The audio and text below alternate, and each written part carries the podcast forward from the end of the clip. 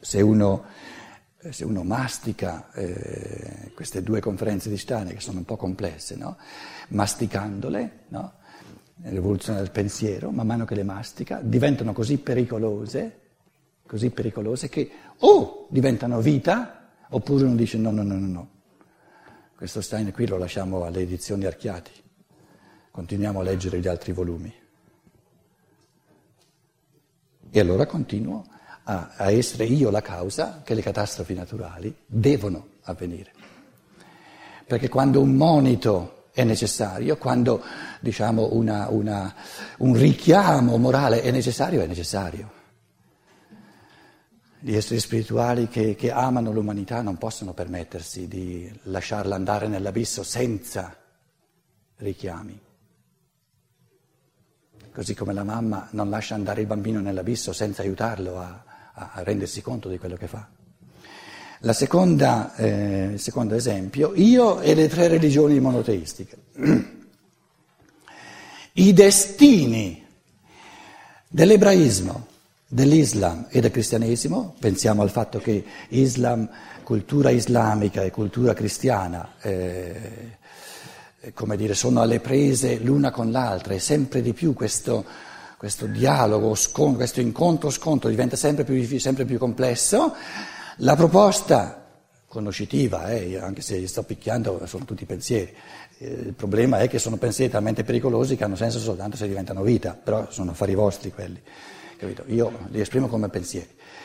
E il pensiero semplice, così come qui eh, per le catastrofi naturali ho detto, il fatto che ci debbano essere o che non ci siano o che non siano necessarie che, si, che, si, che siano ommissibili, che siano, si, rende, si, rendano superflue, dipende da me, così adesso riguardo all'ebraismo, riguardo all'Islam e riguardo al cristianesimo, la, la semplice affermazione è i destini futuri di questi tre raggruppamenti dell'umanità il modo in cui ebraismo, cristianesimo e islamismo vivranno insieme dipende in tutto e per tutto da me.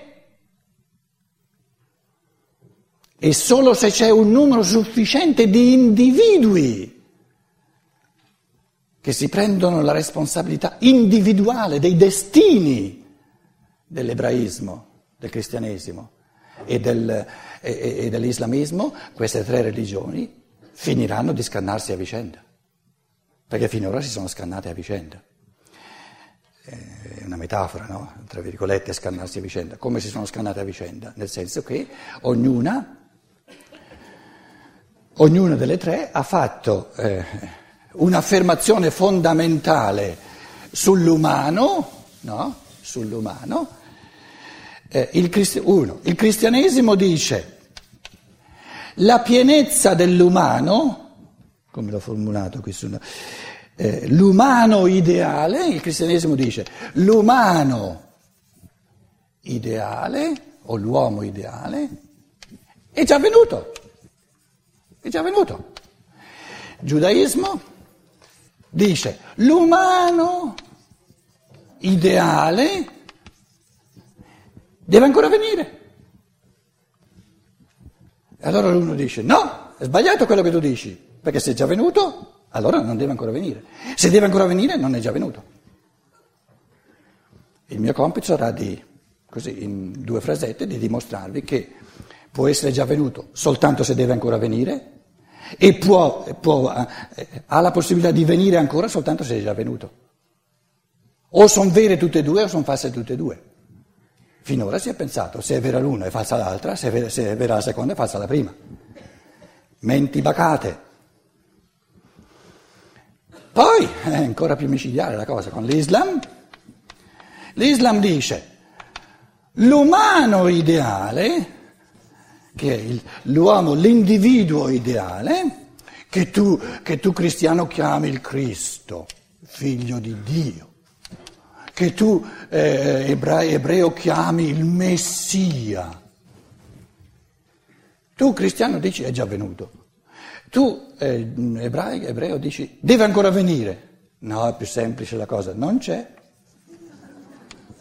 Non c'è. Allah è unico, non ha figli. Semplice la cosa, non c'è, non c'è.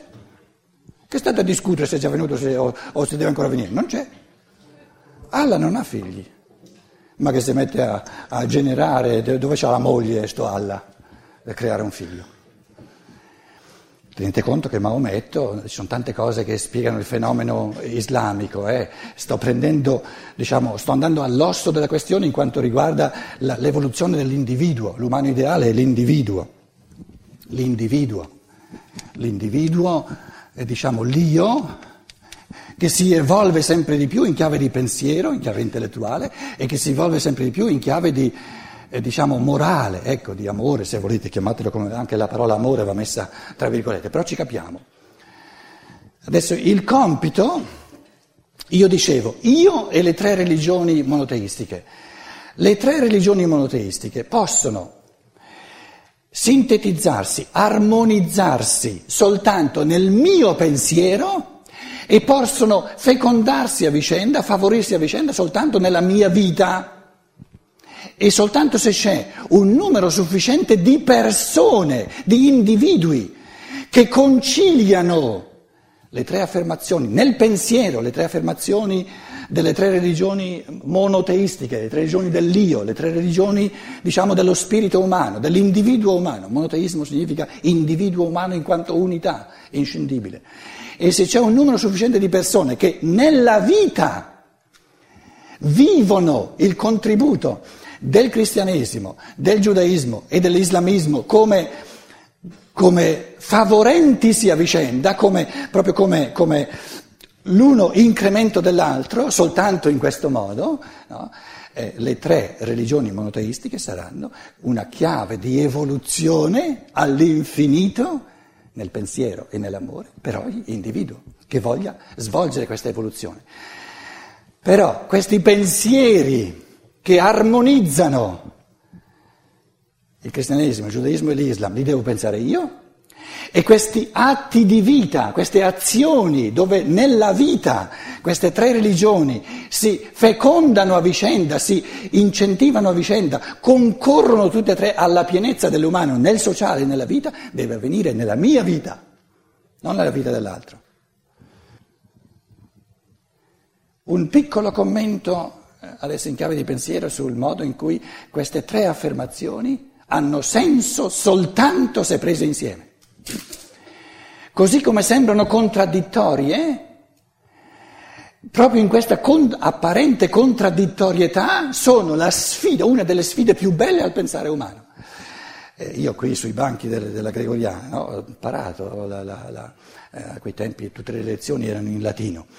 Eh, uno degli assunti fondamentali della filosofia scolastica era quando tu vedi una contraddizione sta attento, che è solo apparente, è un compito per il pensiero. Perché tu una contraddizione o la risolvi e allora non è contraddittorio. Nella realtà non c'è nulla di contraddittorio, perché tutto ciò che c'è c'è.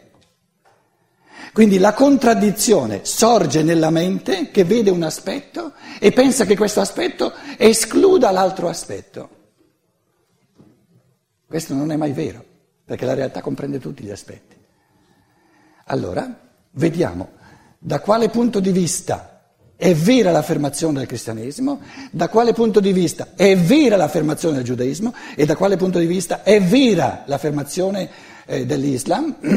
E soltanto se prendiamo tutte e tre queste verità sull'uomo abbiamo la verità, tri, la verità trinitaria e totale sull'uomo.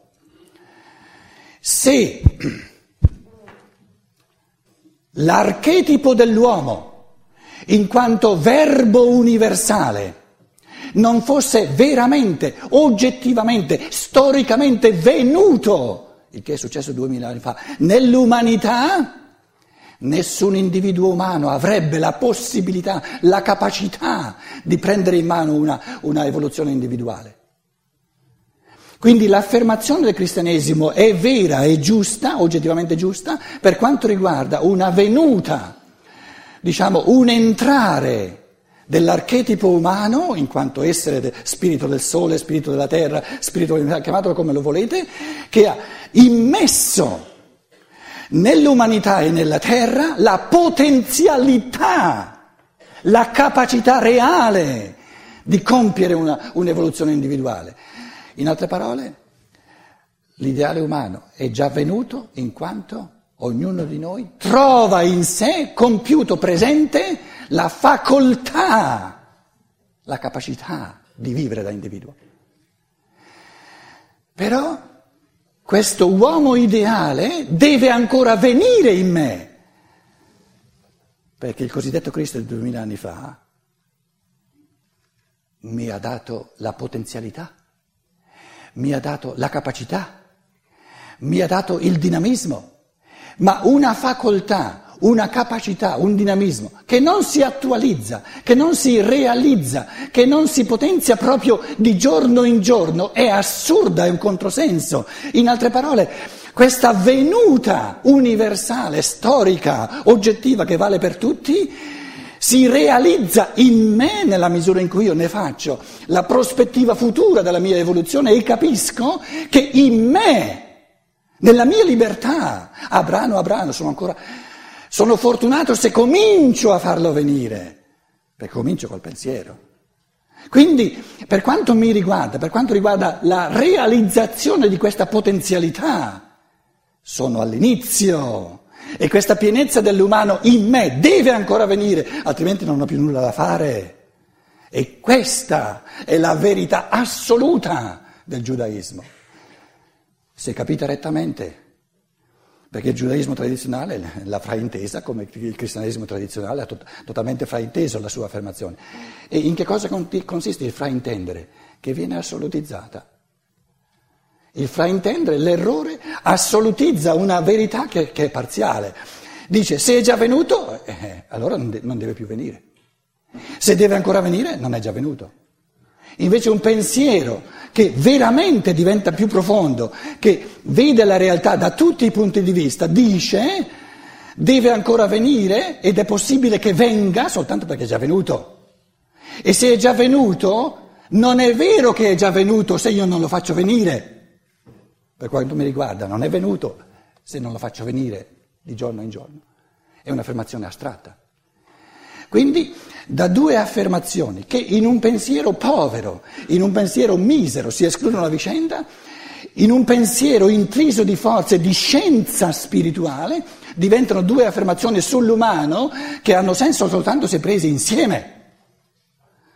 Adesso ancora più micidiale la terza affermazione, quella dell'Islam, e eh, i destini di queste tre religioni, i destini di, della, della trafila, che ci sarà da, da, da affrontare tra cristian, la cultura cristiana e l'Islam dipenderà da quanti, da quanti individui ci saranno capaci di integrare in assoluto anche la terza affermazione, perché in tutt'altro modo eh, io lo incontro il musulmano, spero, no? ho il coraggio di parlarci, perché se non ci parliamo neanche allora possiamo chiudere barche e burattini, no? ma quando ci parliamo è un conto se io ho la capacità di articolare queste tre affermazioni in un modo tale che ti appartengono a te in assoluto tutte e tre, appartengono a me in assoluto tutte e tre. E abbiamo questa comunanza di tre affermazioni eh, trinitarie sull'essere umano che hanno senso soltanto nella loro unità. Allora cosa dico io al, al musulmano? Nel Corano tu c'è scritto, Allah non ha figli, non ha figlio, non esiste questo vostro Cristo. Giusto, certo, è verissimo. Questo archetipo dell'umano che è già venuto, questo archetipo dell'umano che è ancora una prospettiva di evoluzione futura, per quanto riguarda me, io per quanto riguarda me. O questo archetipo dell'umano viene in me, o è sempre da venire in me, in modo del tutto individuale, oppure non viene, né è venuto, né viene, né verrà. In altre parole, il sorgere dell'archetipo umano in me o è una creazione del tutto individuale, unica, diversa dagli altri, oppure non c'è l'archetipo dell'umano in me. In altre parole, l'archetipo dell'umano è diverso in ogni essere umano, il che significa che far sorgere in me L'uomo ideale è una creazione dal nulla. Prima che io lo crei in me, non c'è, non esiste, non può esistere, non ha il diritto di esistere in un altro uomo, perché se esiste in un altro uomo devo copiare questo altro uomo, allora non sono un individuo. O l'umano ideale in me è una creazione dal nulla, perché nessun altro lo può creare. E quindi presuppone che prima non c'è, oppure è fasullo. Voi direte, dove trovate i musulmani che hanno la forza di pensiero di interpretare il Corano in questo modo? Se non ce l'hanno loro, cominciamo noi. Dove sono i bravi cristiani che hanno la capacità di interpretare il Corano in questo modo?